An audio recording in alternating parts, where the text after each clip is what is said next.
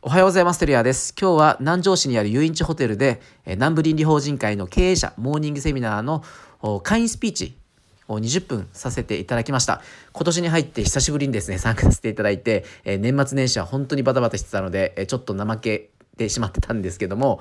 また今日から、え、しっかりと参加していきたいと思っております。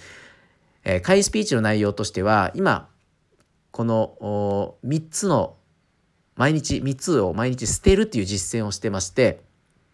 な捨てるのは何でもいいんですけどもそれをですね、えー、1月9日で100日目達成して今110何日目かな？ってことをやってその中からの気づきを共有させていただきました。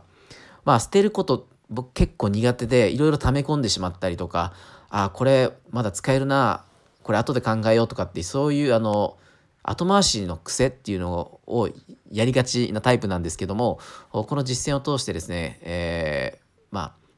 この捨てる大切さ自分の身の回りにはこう機能してない役割を与えてないものっていうのは、まあ、どんどん捨てるかあるいはしっかりと役割を与えるっていうことが大事だなと思っております。で一番の気づきは変なプライドは捨てるっていうこと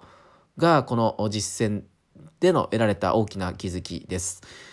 それをですね、あの会員さんの方に、まあ、お話しさせていただいたんですけども、もし皆さんの方で、えー、何かあ新しい習慣を始めたいというのであれば、毎日朝3つですね、何でもいいので捨てるっていう実践をしてみるといいかなと思います。まあ、いわゆる断捨離ですね。えー、執着とか変なプライドとかも一緒に捨てていきましょう。今日も頑張っていきましょう。